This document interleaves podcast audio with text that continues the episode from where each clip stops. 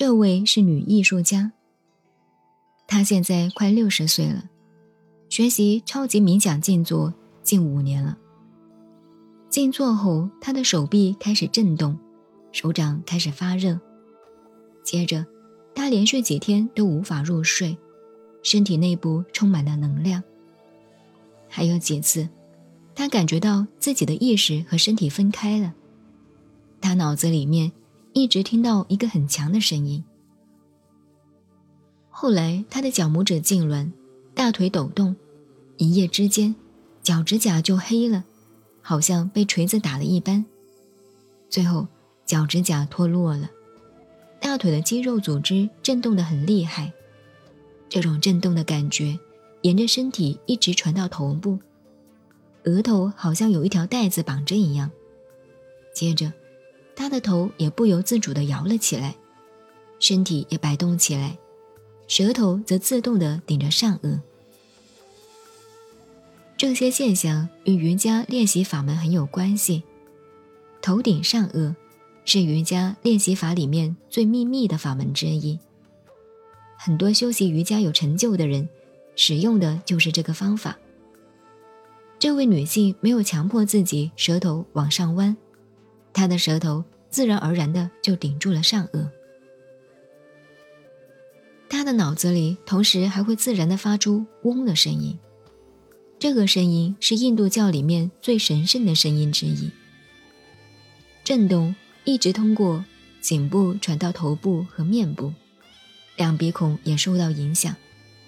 他觉得自己的鼻子似乎变长了，两个眼珠可以各自独立的转动。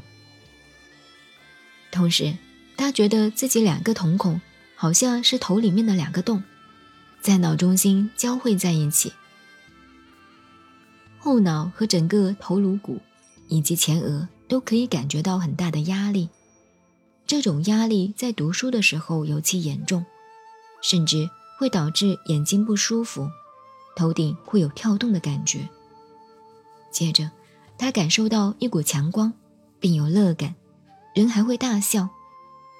震动一直传到嘴和下巴，这之后，他就开始梦到天堂的音乐。后来，这种感觉传到喉咙、胸部和腹部，最后震动传播的路线慢慢形成了一个像鸡蛋一样的封闭的圆圈。能量沿着脊椎骨向上移动，然后从身体的前面流下来。后来，他能感觉到身体的一些能量中心被启动，这些中心分布在下腹部。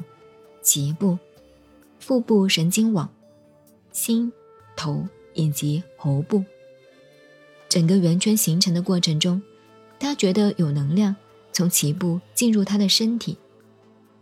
圆圈形成后，就不再有能量进入身体的感觉了。整个过程中，性欲都很强。他很自然的都在做一些瑜伽呼吸，就是控制呼吸的阀门。这个着火发动的现象持续了几个月，后来他只是偶尔经历过一些着火的现象，一般都是在打坐的时候，或者是在床上静静的放松的时候。他以前曾经读过一些有关着火的书，他知道自己的经历是着火发动的一种现象。开始的时候他很放松，任其自然发展，后来。这种经历影响了他的日常生活，能量的流入白天晚上都有发生，影响了他的睡眠和工作。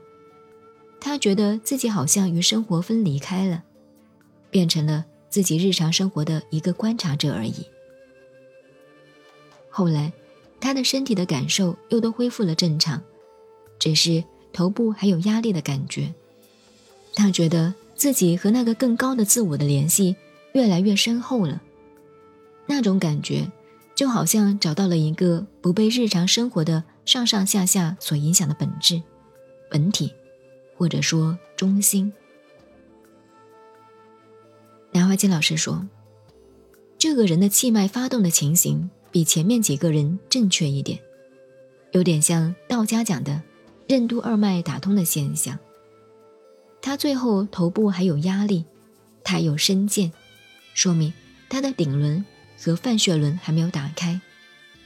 在这个过程中，他没有睡眠，那其实是好现象。修道本来就是要断除五盖，财色名食睡。所谓五盖，就是说把你盖住了，是道业的障碍。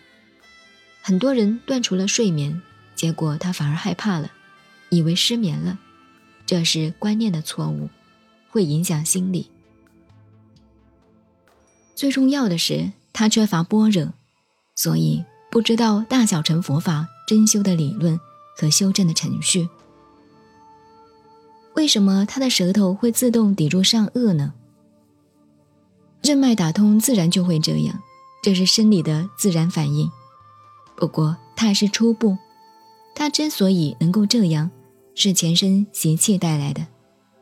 开始的时候，我们是作意把舌头抵住上颚，到后来就会自然的抵住上颚。任督二脉在那个位置接上，真到任督二脉打通的时候，舌头还要往下拉。为什么他会觉得自己和身体分开了呢？这也是自然现象。是前身修行带来的，接近于初禅的离身喜乐，可是他不知道，就这么浪费过去了。那么后来他怕影响工作，就又退步了。如果他肯专修，还是可以进步，可以很快恢复起来的。这叫功不唐捐。你过去修出来的功夫不会白白丢掉的。不过依我看。在现在这种现实的社会，没有人真肯学习出世法，跳出。